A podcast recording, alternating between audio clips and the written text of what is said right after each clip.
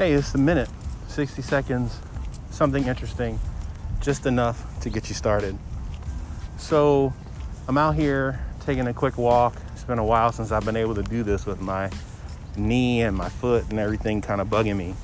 And it's just a little bit of a reminder, especially in this moment that we find ourselves in.